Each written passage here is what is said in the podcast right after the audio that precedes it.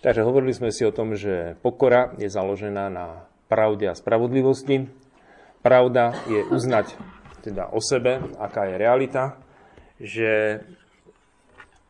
všetko dobro pochádza od Boha, že zlo, ktoré konáme, e, vychádza z nás, o tom, že sme hriešní a že Boh je k nám nespravodlivý tým, že nám odpúšťa. Teda keby bol spravodlivý, tak by mal správne dobro odmeniť a zlo potrestať. Ale keby sme si uvedomili, že nám odpustil ťažké hriechy, teda ktoré si zaslúžili väčšie zatratenie a peklo, tak kedy vlastne získame tú spravodlivosť, kedy vyvážime vlastne to, čo nám bolo odpustené. Spomeňme si na toho človeka, ktorému bolo odpustené 10 tisíc talentov a ako on potom si myslel, že aké je nespravodlivé, keď 100 denárov mu niekto dlhuje.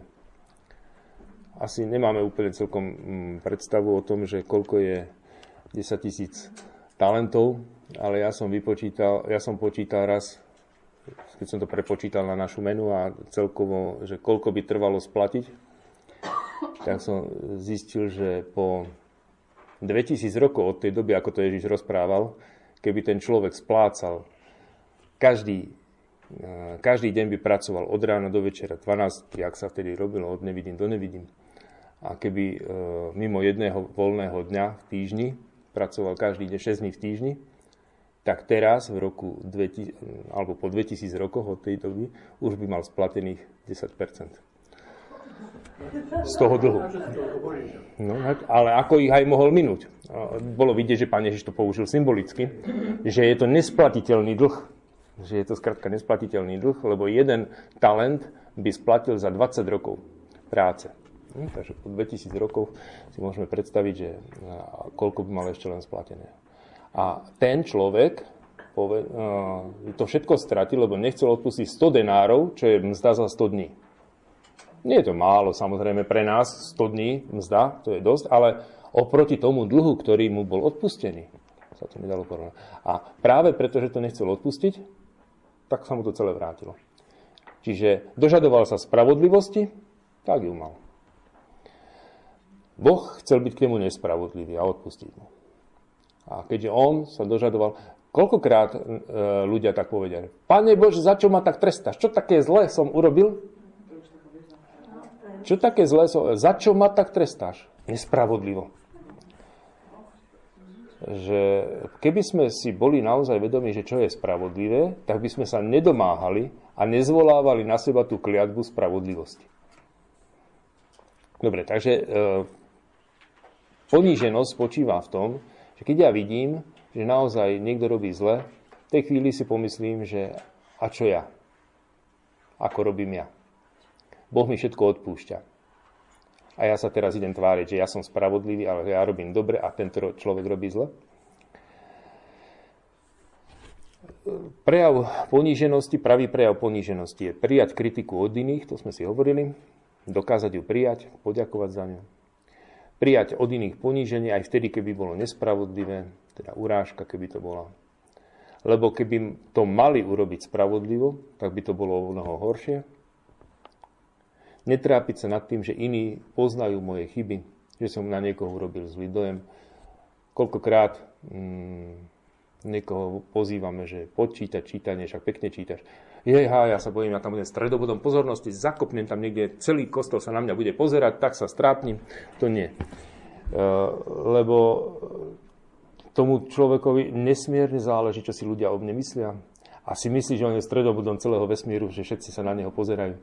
A to je niekedy, a to je niekedy potom veľká prekážka a pritom nie je problém v tom, že nevie čítať. Problém je v tom, že a čo keď urobím jednu chybu a teraz všetci si budú o mne myslieť, že no a tak čo, budú si myslieť, že si urobil chybu, čo nikto neurobil chybu. Lenže my nechceme, aby ľudia vedeli o to, že aj my, e, že, aby o nás vedeli, že aj my robíme chyby.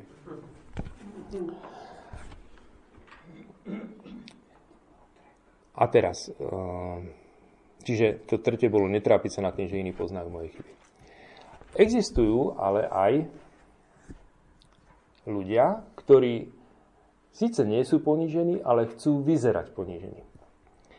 Lebo keď sa hovorí, že poníženosť je dôležitá, tak tým pádom musím vyzerať, že som ponížený pred druhými. A ako to dosahujú? Dosahujú to falošnou poníženosťou. teraz, aké sú vlastne symptómy falošnej poníženosti? Prvý, veľmi častý, ponižovať sám seba pred inými, aby si o mne mysleli, aký som ponížený. Čiže v skutočnosti nejde mi tak o to, že by som si myslel, že to tak je. Ale e, chcem, aby si iní mysleli, aký som pokorný. A preto hovorím o sebe určité veci, ktoré sú také akoby degradujúce, ponižujúce. To nie je poníženosť. Poníženosť väčšinou e, nehovorí nič. Pána Mária, kedy o sebe hovorila zle? Nehovorila nikdy o sebe zle a bola ponížená. Teda uh, poníženosť nespočíva v tom, že sami o sebe sa vyjadrujeme nejak negatívne, zle alebo niečo podobné. Hadzujeme sami seba. Alebo dokonca ten druhý prejav poníženosti, hovoriť o sebe zle, aby si o mne vytvorili dobrú mienku, alebo dokonca, aby mi začali protirečiť. Lebo to očakávam od tých ľudí. Ja budem o sebe hovoriť zle, a ja som taký no, hlúpy, taký nemožný, ja nič nedokážem. Ale prosím ťa, však ešte horší sú ako... To som chcel počuť. To som chcel počuť. Ja, ako mňa nezaujímalo to, že ty mi povieš kritiku, ale že ma pochváliš. A ja som si to týmto spôsobom vydobil, vyžiadal.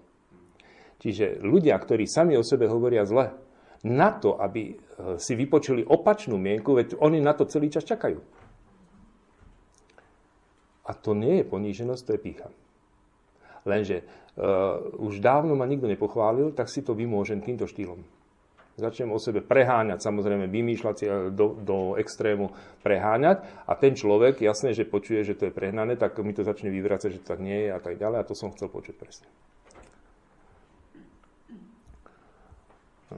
Ja, alebo ja neviem čo, že pozri sa, aké hrozné šaty som si kúpil, vyzerám strašne a to, ten účes a ten, no vidíš to, no však čo si bola hlúpa.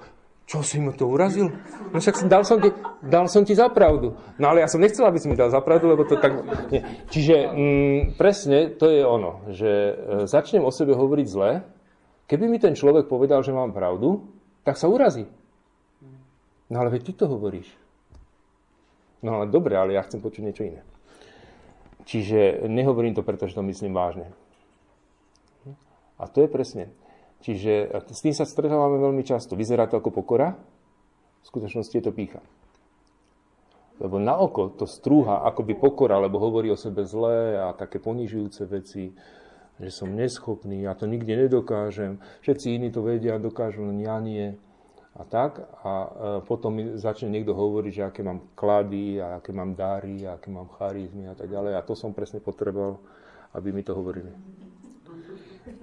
Čiže... Mm. A tam, tak niekedy môžeme v tom aj objaviť aj seba. Pri spoločnej modlitbe napríklad, že niekto tak rád vyniká v tej spoločnej modlitbe, keď sa spoločne modlí, že buď úmyselne zrýchluje, alebo spomaluje, alebo skratka nejaký, alebo taký, takú, dá tomu takú intonáciu, takú, takú zvláštnu, aby bolo vidieť, aký ja som nábožný na rozdiel od vás. No? E, ako to prežívam a tak ďalej. A niekedy toto je až odporné. A nazývame to, viete, ako to nazývame? Svetuškárstvo. Nazývame to svetuškárstvo. Všetci má, eh, hovorili sme si, že všetci máme byť svety, ale nemáme byť svetuškári. Svetuškárstvo to je karikatúra svetosti. Odporná karikatúra svetosti, ktorá znechucuje každého, ktorý keď sa pozrie na toho svetuškára, ktorý chodí, prežehnáva sa, ukláňa sa, neviem čo všetko robiť, nábožné úkony, ale, ale je to také strojené, také hrané, také teatrálne. Ano. E, čiže ten človek hrá svetosť. To nie, toto nie je svetosť. To je taká, je to naozaj taká karikatúra svetosti. Česi tomu hovoria, že pambičkáři. Hm, že to sú pambičkáři. Po slovensky svetuškári. Teda určite ešte aj, ešte aj svetosť sa dá zohaviť, keď je v človekovi pícha.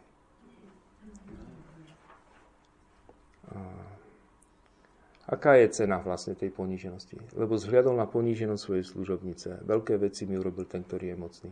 Vidíme, ako Boh si cení, ako Boh si váži skutočnú poníženosť človeka. A teraz poďme pozerať už také konkrétne nejaké prejavy. Tiež e, som čerpal e, z inej knižky Jose Maria Escriva, Solko, Solko je brázda. Vtedy ešte nebolo publikované v Slovenčine, už asi teraz je. Keď som to ešte pripravoval. A on tam vymenováva viaceré symptómy nedostatku poníženosti alebo pokory. Prvý je, keď si myslím, že to, čo robím a hovorím ja, je lepšie než to, čo robia a hovoria iní. Keď, keď stále v sebe pestujem ten pocit, že to, čo ja hovorím a to, čo ja si myslím, že je o mnoho lepšie ako to, čo hovoria a čo si myslia iní. Ďalší taký symptóm nedostatku pokory je, keď chcem byť vždy a za každú cenu víťazom. A keď nedokážem prehrať. Ani len v hre, kde o nič nejde. Ešte aj v hre musím podvádzať, pretože ja ani len v tej hre, kde o nič nejde, nedokážem prehrať. Pretože to cítim ako také ponižujúce, že ja som prehral. Však ja musím vyhrať predsa.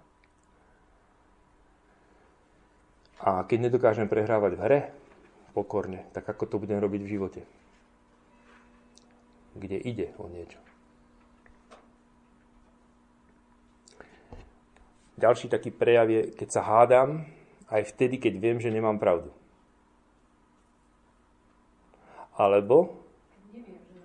Nie, aj keď viem, že nemám pravdu. Keď sa hádam, aj keď viem, že nemám pravdu, a ak si na začiatku myslím, že ju mám a počas toho rozhovoru prídem na to, že ju nemám, aj tak pokračujem. A keď už vidím, že, že to nedám, tak zmením tému. Ale v žiadnom prípade nemôžem prehrať. Zmeníme tému. E, s tebou není reč, s tebou nemá význam sa e, o tom dohadovať a zmeníme tému. Keď už prídem na to, že má pravdu on. Čiže ne, nepriznám si, že aha, mal si pravdu. Nie zmeníme tému, lebo s tebou sa o tom nebudem baviť.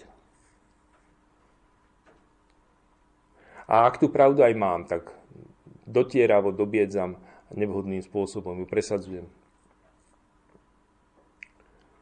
Alebo keď predkladám svoj názor aj vtedy, keď to nikoho nezaujíma, keď sa ma na to nikto nepýta. I keď to ani láska, ani situácia vôbec nevyžaduje, aby som to tam presadzoval. V každom prípade jednoducho chcem, aby, aby tí ľudia prijali ten môj názor. Alebo predkladám, alebo opovrhujem mienkou iných. Teda niekto tam povie nejaký iný názor, opovrhujem. Nedokážem prijať, že niekto môže mať právo myslieť si niečo iné. Zhadzujem tých ľudí, ktorí hovoria niečo iné.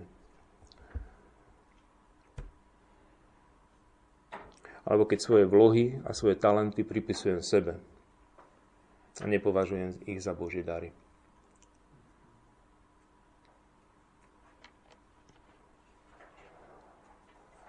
Alebo dokonca citujem sám seba. Ako som už minule správne poznamenal, vidíte, ja som vám to už vtedy hovoril, no, jediný ja som to vedel uh, už vtedy, citujem sám seba, dávam sám seba iným za vzor,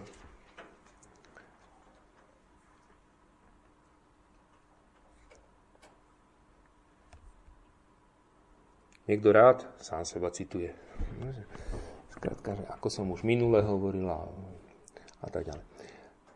Keď zatajujem duchovnému vodcovi, či už je to pri svetej spovedi, alebo pri duchovnom vedení, alebo pri nejakom rozhovore, eh, nejaký ponižujúci nedostatok, aby o mne nestratil dobrú mienku, skrátka, aby som mm, vytvoril dobrý dojem, aby nemal o mne zlý dojem, treba aj pri tej spovedi alebo tak, tak radšej to nejak, e, to, čo je zlé, tak to tak nejak e, vždycky poviem, aby to nebolo až také zlé.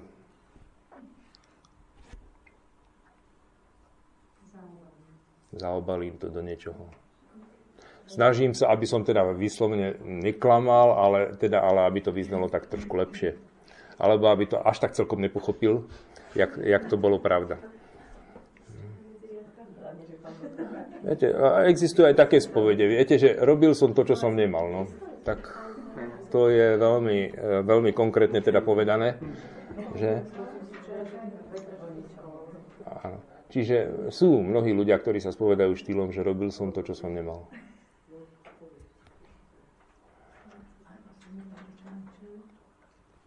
Alebo nerobil som to, čo som mal. Hm. To sú dva druhy hriechu. Ďalší. Mám záľubu v tom, keď ma chvália. Teším sa z toho, že idú o mne dobré chýry. Až úplne, až ma to vyvádza z rovnováhy, nespať kvôli tomu nemôžem, aké dobré chýry o mne idú.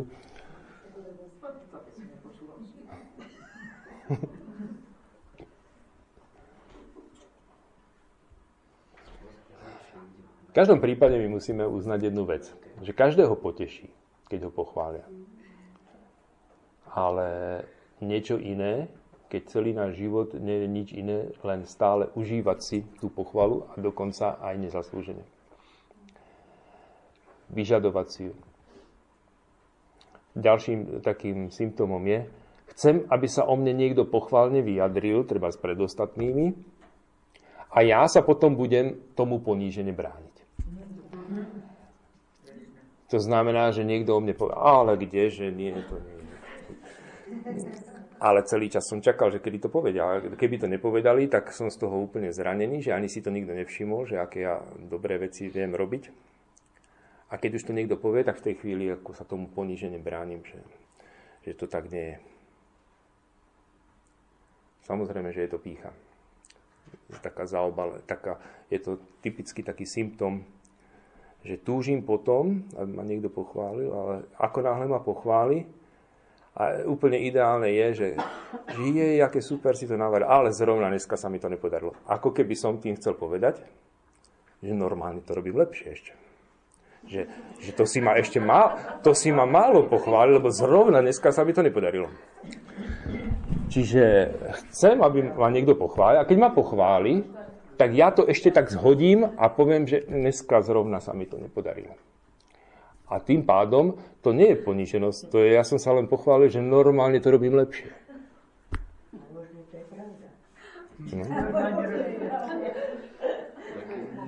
Znamená to, znamená to, že e, to je, takéto, to je takéto vynúcovanie si tej pochvaly, ale na druhej strane. Hovorím, že každému dobre padne, keď, ho, e, keď nás pochváli, preto je dobré, aby sme aj my druhého pochválili. Ale ako sa máme zachovať, keď nás niekto pochváli? Pretože v skutočnosti pícha je, keď ja sa, to, keď ja sa tvárim, že mi je to nepríjemné.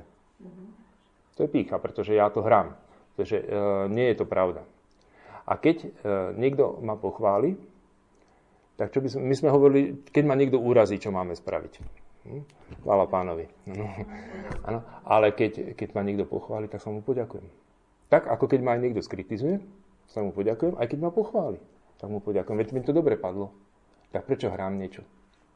Prečo tu budem pred niekým hrať, že, že, mňa to, že to nie je tak? Alebo že, uh, uh, keď ma niekto zastaví po omši a povie, že, že, pekná, že takú peknú kázen ste mali. A čo ja poviem? Že, ale prosím, ako, to není pravda. A inokedy mám aj lepšie. No, ale nie. Tak poviem ďakujem a tým to skončí.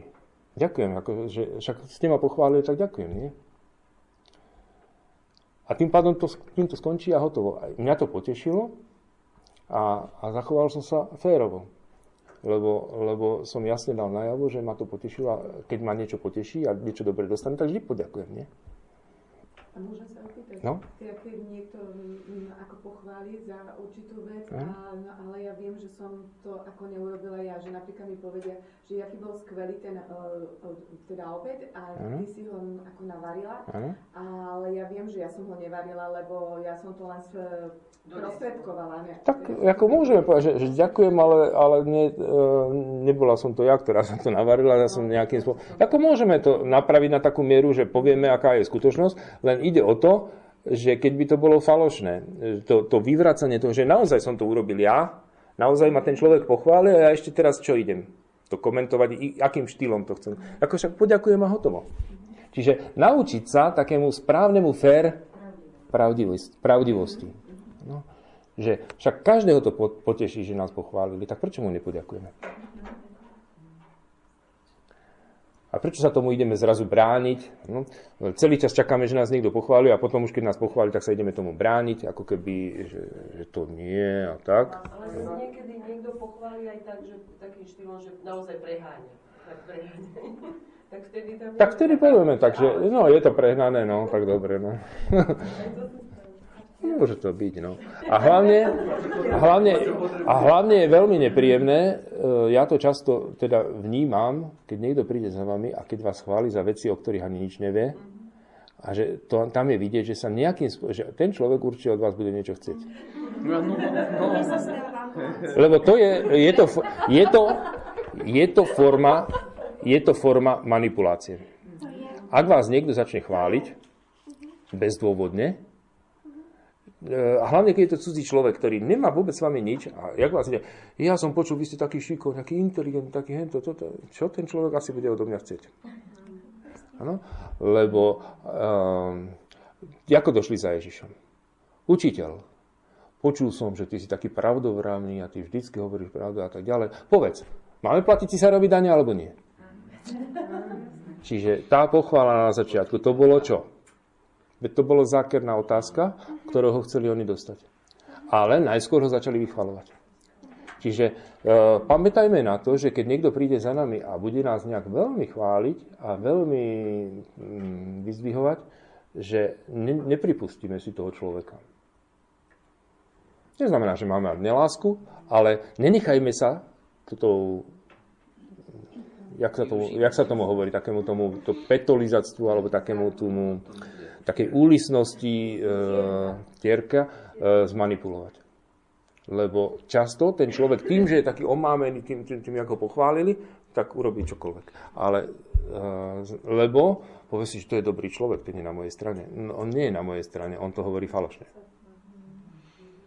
A my keď na to neprídeme na čas, tak ten človek nás dostane, zmanipuluje a zneužije. A takisto to nerobíme my druhým. Nevyužívajme e, falošnú takú pochvalu a také lichotenie, e, aby sme z niekoho, e, niekoho manipulovali. Ďalej, keď som smutný z toho, že iných si viacej ctia a vážia ako mňa, čiže žiarlivosť, dá sa povedať, že iní si vždycky všimnú, iných vždycky pochvália, iných vždycky vyzdvihnú.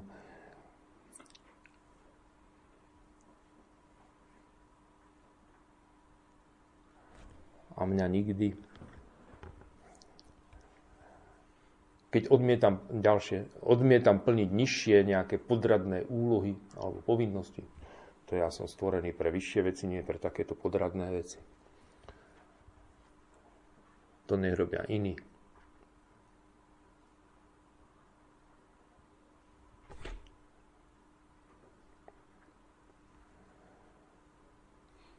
Ďalšie. Keď sa snažím, aby som sa od iných viditeľne odlišoval niečom, niektorí sú sa radi odlišujú, e, vidíme to často aj u mládeže, že e, svojim oblečením, takým extrémnym vlasy a hento a, si pamätám, raz som nastúpil v Benátkach na, mesku do, na loď, ako na mestskú dopravu a, a teraz zrazu tam príde taký mladý, ja neviem, no, do 20 bol asi, ale taký hr, no, okrem toho, že mal tu také číro a také no, no, oblečenie hrozné a v uchu prepichnutý taký hrdzavý klinec, takto pre, prepichnutý cez ucho.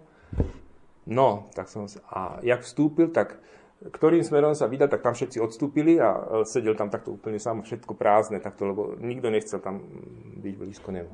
Čiže uh, sú ľudia, ktorí sa chcú tak nejak tak odlišovať alebo tak upozorniť na seba a tak ďalej. Presne tak, ako e, sme hovorili, že aby som nebol stredobodom pozornosti, samozrejme v tom negatívnom zmysle, tak aby som zase upútal pozornosť.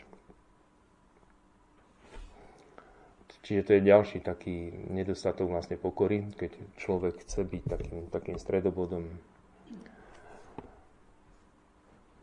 Ale odlišovať sa nielen, nielen tak viditeľne, ale aj tak svojim takým správaním, takým zvláštnym, e, a tak upozorním na seba. No.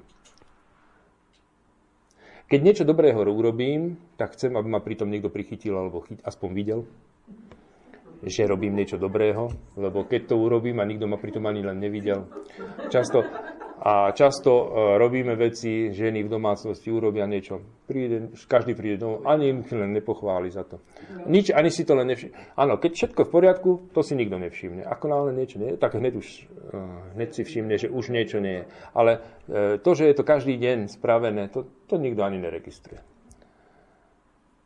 Čiže keď niečo dobré urobím, chcem, aby mm, mi to niekto ohodnotil vždy. A zase naopak, keď vidíme, ako nám to veľmi chýba, tak a robíme to my druhým. Dokážeme oceniť, že niečo každodenne urobia, že, že to robia ako svoju každodennú povinnosť a nikdy, nik, nikto za to ani len pol dobrého slova nepovie.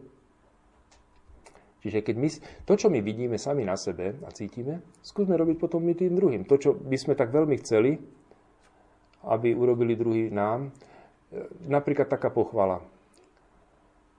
Často sa veľmi šetrí pochválami, za to kritikou sa nešetrí. Ani v rodine, ani vo výchove s deťmi. Hm? Jak, čo bolo v škole? Dvojku. A lepšie to nešlo? No, e, čiže e, nie, že, nie, že e, pochválim, že dvojka, však to je dobrá známka. Nie. To, a druhý, sa, mohol sa aj lepšie snažiť. Čiže nikdy není docenené to, že sa snažím, ale vždy je mi vytknuté čokoľvek. A niekto povie, však dobro sa chváli aj samo. E, zle treba kritizovať.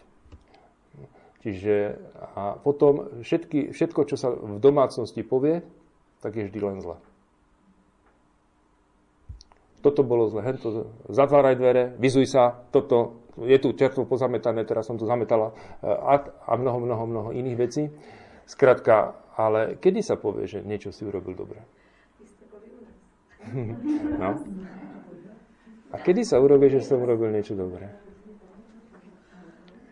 Čiže keď niečo dobré urobím, chcem, ma pritom niekto videl. Ďalšie.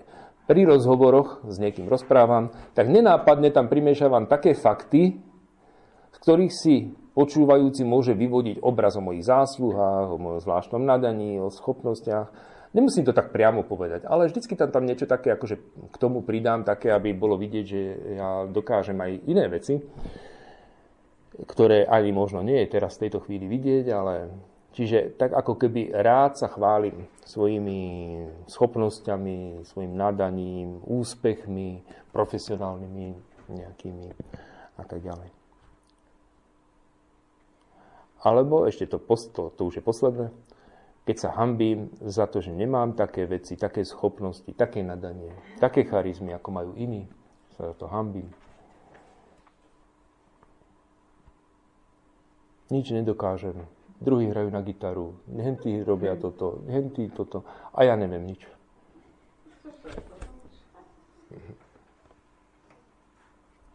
V skutočnosti a ten človek má nejaké dary, ktoré ale vôbec nepoužíva, ani sa ich nesnaží nejakým spôsobom rozvíjať, len závidí tým druhým, aké majú oni.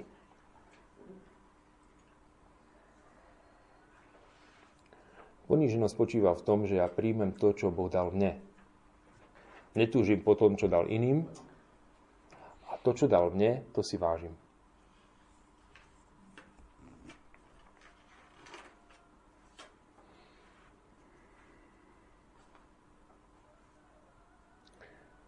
Čo vlastne poníženosť nie je, aby si niekto nemyslel, že ponížený človek to je taký ustráchaný, nejaký taký prestrašený, áno, že no, tak on je ponížený, no tak že je smutný, váhavý, rozpačitý, neokrochaný, neschopný, ťuďko nejaký taký, že to je, že to je ako ponížený človek. Hm? To vôbec nemá s poníženosťou vôbec nič.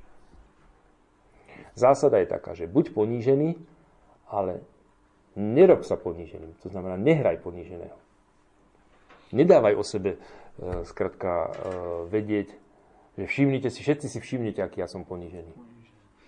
Poníženosť spočíva vo vnútri. Vo vnútri spočíva to, že mňa niekto urazí, ja sa nad tým netrápim.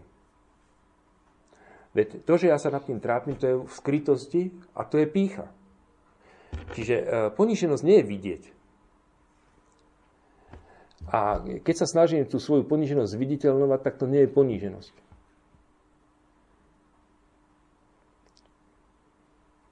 Pokora je teda, keď dokážem prijať, no, prí, príjmem kritiku, to sme si povedali. Nikto mi to dobre mieni, ja sa nad tým neurazím, zamyslím sa nad tým. Ale nie ani tak, že budem sa trápiť, a myslí si o mne zle niečo teraz. To nejde o to, že si myslí o mne zle. Že tá, to bolo povedané preto, aby som, aby som napravil, aby som išiel ďalej. Čiže nie preto, aby som sa ja teraz nad tým trápil, ale aby som niečo zmenil. V tomto robíš chybu, tak to, tak to zmen.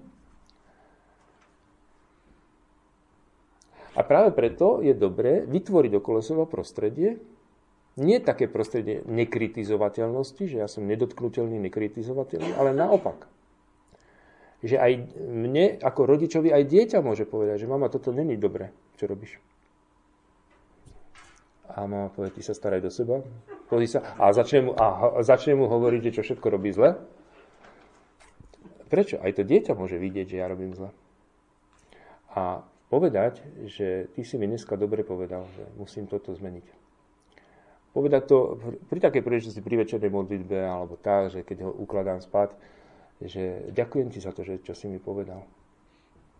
Už sme niekedy poďakovali svojmu dieťaťu za to, že nás kritizovalo. A to dieťa to ale vníma, čo hovoríme.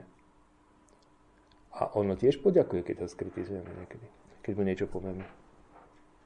Lenže keď ono vidí, že keď ja poviem svojej mame alebo svojmu ocinovi, že toto a, to, a vidí, že to robí zle, mama, ale ty ma klameš. Alebo ocino, že to robí zle. A my potom očakávame, že keď i my im to povieme, že oni nás budú brať vážne. Keď my im budeme vyčítať, že ty klameš, však aj ty klameš. Presne tým istým štýlom to budú príjmať, ako to príjmame aj my. Ping-pong. Odbije to. Normálne príde a hneď to odpinknem. Čiže nie, že to príjmem, ale odpinknem to. A presne týmto štýlom ich to naučíme robiť. Ale keď sa naučíme, že áno, aj ty nemôžeš povedať, keď robím niečo zle, mi to povedz. A dá mu najavo, že naozaj som to prijal tým, že mu poďakujem. Lebo keď mu to, za to nepoďakujem, tak e, dá mu najavo, že neprijal som to.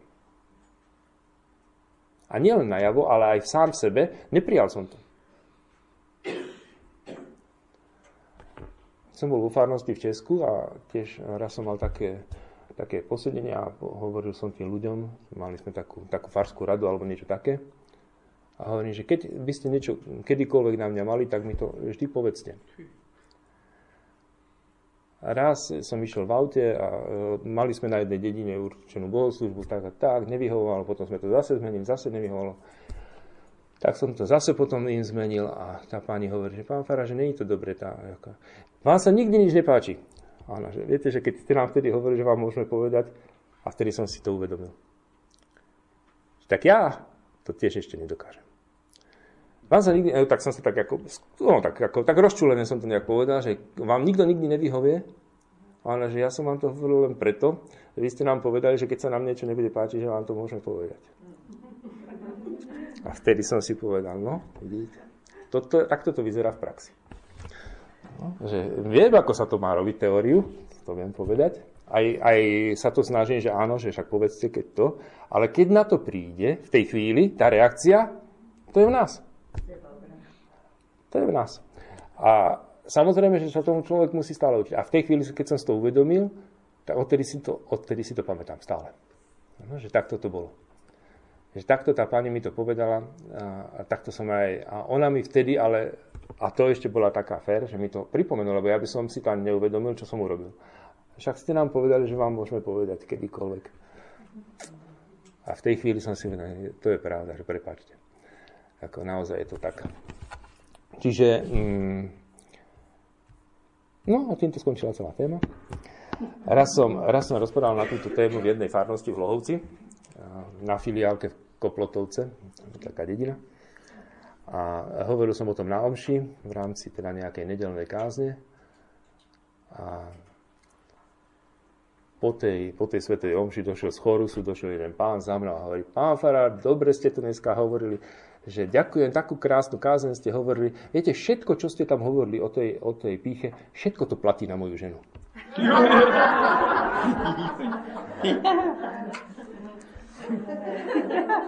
Takže bolo to pochopené teda. Všetko to, čo ste tam o tej pokore, teda o tej píche, čo ste to tam hovorili, všetko presne platí na moju ženu. Ja som teda už dúfal, že povie, že, že áno, ja už som myslel, že konečne, že zabrala tá kázeň a on to všetko, celý čas, keď to počúval, tak všetko aplikoval na svoju ženu. No, všetko to zlé. Takže uh, ako sa dá takáto uh, téma pripraviť? No, uh, tým, že si spýtujete svedomie a všetko opíšete tak, ako to cítite v sebe, tak potom to dokážete aj takto vlastne hovoriť. Lebo, lebo to nie je niečo, čo je mimo nás, ale to je niečo, čo je v nás, s čím stále bojujeme. Pícha, to je jednoducho hriech, ktorý sprevádza ľudstvo od samého začiatku, už od Adama a Evy a prechádza diabol jednoducho. Toto je jeho nástroj ktorým nás chce dostať. A naopak, poníženosť, pokora je spôsob, ako sa dostať k Bohu. A spovedi tomu, že je dobré treba aj popísať konkrétne ten skutok e, tej pichy, alebo tak? Alebo uh, povedať, že bola uh, tak, samozrejme, uh, takto, uh, povedať, že, že som pyšný sa dá, samozrejme, keď, keď naozaj nemáme úplne konkrétne skutky, ale všetko závisí, je spoveď a spoveď môže byť v rade čaká 30 ľudí na spoveď, no, a ja teraz tam idem niečo rozoberať. Tak to je jasné, že to nie je správne miesto ani správny čas. Sveta spoveď je predovšetkým sviatosť, kde nám Pán Boh odpúšťa, keď úprimne vyznáme svoje hriechy. Čiže musíme rozlišovať situáciu. Môže byť spoveď, ktorá je tak viac menej, že idem sa tak ako duchovne poradiť, keď mám na to čas, vyhradím si, rezervujem si u kniaza nejakú hodinku alebo tak a prídem a Skrátka, prídem za ním a môžem sa voľne porozprávať, rozobrať niektoré veci, konkrétnej situácie, poradiť sa. Ale určite e, nie je na toto miesto v nejakej takej svetej spovedi, kde čaká rada ľudí. V tej chvíli treba sa uspokojiť s tým, že ja vecne a e, jasne pomenujem hriechy a očakávam rozhrešenie. Neočakávam v tej chvíli ani nejaké veľké rady alebo niečo od toho kňaza, lebo e, tá sveta spoveď predovšetkým spočíva vo vyznaní hriechov, v rozhrešení, no, zadozučinení a tak ďalej. V tomto spočíva a v lútosti úprimnej. Potom niečo iné je duchovné vedenie. Čiže treba rozlišovať svetú spoveď od duchovného vedenia. Svetá spoveď je niečo, kde ja vysypem Pánu Bohu riechy a Pán Boh mi odpustí. Duchovné vedenie, kde idem a idem sa poradiť v duchovných veciach. A to v duchovnom vedení eh, nehovorím iba o hriechoch, ale môžem hovoriť aj o úspechoch a tak ďalej, ktoré, a ako ísť ďalej. To znamená, že tak nejak predložím ten svoj život, ako ho vnímam duchovne, že poviem, že v tomto sa mi darí, v tomto sa mi nedarí. Na spovedi nehovorím, čo sa mi darí. Spovede čisto len otázka hriechov. Ako náhle začne niekto hovoriť, viete, ja sa pravidelne modlím, a tak ďalej, dobre, ďalej však sme na spovedi a teda čo chcete, aby vám to Pán Boh odpustil, alebo aby zabudol na to, lebo všetko, všetko to, čo mi poviete, Pán Boh zabudne a odpustí. Ano? To znamená, keď celý čas som rozprával o tom, aké, ako pomáham ľuďom, ako ja nikdy na nikoho sa nenahnevam, ako sa ja pravidelne modlím a tak ďalej, Pán Boh zabudne odpustí. No, ideme ďalej. Lebo na to som prišiel, na tú spoveď, aby Pán Boh zabudol a odpustil všetko, čo som povedal. Čiže preto si dávajme pozor, že čo tam ideme hovoriť a že čo vlastne chceme, aby nám Pán Boh odpustil a zabudol. Aby nám to už nikdy nepripomínal. A pri duchovnom vedení je to inak. Duchovné vedenie je, kde človek hľadá cestu ako ďalej. E, radí sa, niekedy môže rozoberať aj problém niekoho iného, ale ktorý sa ma nejakým spôsobom týka. V rodine a tak ďalej máme problém e, s niekým, s, s otcom, so svokrou, s hentým, s týmto, s niekým máme problém, nevieme ako na to, čiže idem sa o tom poradiť, či postupujeme dobre, nepostupujeme dobre, ako zasiahnuť. Čiže niekedy ten problém, to nemusí byť priamo môj hriech, ale je to problém, ktorý má dopad duchovný a potrebujem ho nejakým spôsobom riešiť. Čiže toto je potom už duchovné vedenie.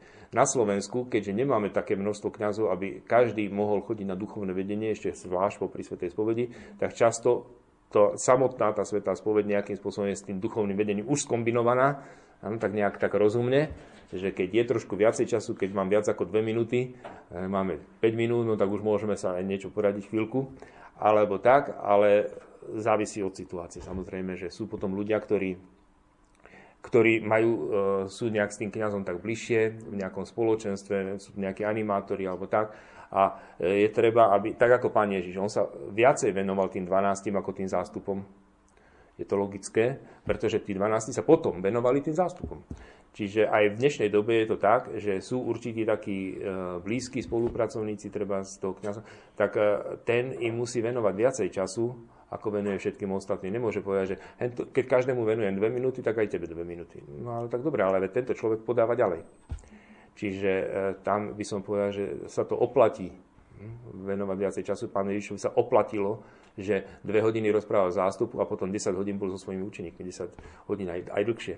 To znamená, že stále, stále pri jedle, takto, pri odpočinku, na loďke išli, stále sa rozprávali, išli cestu do Jeruzalema, celú tú cestu to sa mohli rozprávať a tak ďalej.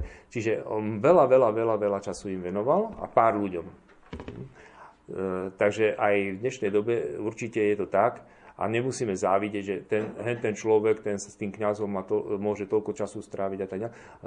Ten kňaz mal samozrejme rozlišovať, že či aj ten potom človek to naďalej akoby pošli to ďalej. No, to je taký ten systém, že pošli to ďalej. To znamená, že ja, áno, ja ti venujem veľa času, ale ty to pošli ďalej. To znamená, tu sú ďalší ľudia.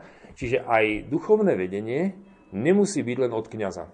Pravoslavná církev má v tomto úplne zavedený taký systém, že existujú takí tí starci, alebo takí všelijakí tí svet, svetí pustovníci a tak ďalej, ktorí nie sú kňazi, ale ľudia prichádzajú ku ním na duchovný rozhovor a o takú radu.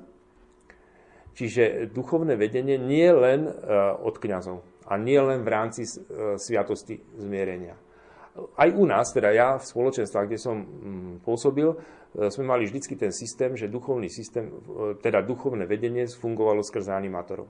Čiže e, keď niekto viedol nejakú skupinku alebo nejaké, skratka, nejaké spoločenstvo vo tak tí ľudia prichádzali za ním skôr, ako by prišli za kňazom, e, lebo teraz to zrovna bolo, myslím, že e, niekde v posvetnom čítaní sme mali o Mojžišovi a včera, že o Mojžišovi a tiež mu hovoril ten jeho svokor, mu povedal, že prečo všetci chodia za tebou, no, že ustanov nejakých tých desiatníkov, stotníkov, des, neviem, aký to tam, tisícníkov, ktorí, e, ľudia, keď majú nejaký problém, prídu za nimi, s nimi to budú riešiť. A keď až bude niečo také, že čo už oni nevyriešia, tak potom prídu za tebou. Je presne týmto štýlom, ja som to mal aj vo farnosti, aj tam, kde som teda e, pôsobil, e, tak vždycky riešené, že tí animátori fungovali ako, ako systém duchovného vedenia. Ja som viedol ich, a potom oni, keď, keď sa náhodou vyskytol nejaký problém, oni povedali, viete, vieš čo, my to nevyriešime, poďme za kňazom. A tak potom išli, treba za mnou. Ale väčšinu vecí, 95% vecí väčšinou vyriešili medzi sebou. To znamená, buď to bolo v rámci nejakého stredka v skupinke, že e, niekto prišiel s nejakým problémom, viete čo, doma máme takéto a takéto, takú situáciu, pohádali sme sa, hento, toto, a čo vy, ako by ste to, a teraz všetci buď celá skupinka alebo ten animátor nejak e, pomohli e, vyriešiť tú situáciu a väčšinou sa to vyriešilo už tam, na tejto úrovni. Čiže nebolo to treba, neriešilo sa tam samozrejme rozrešenie od hriechov, to je jasné.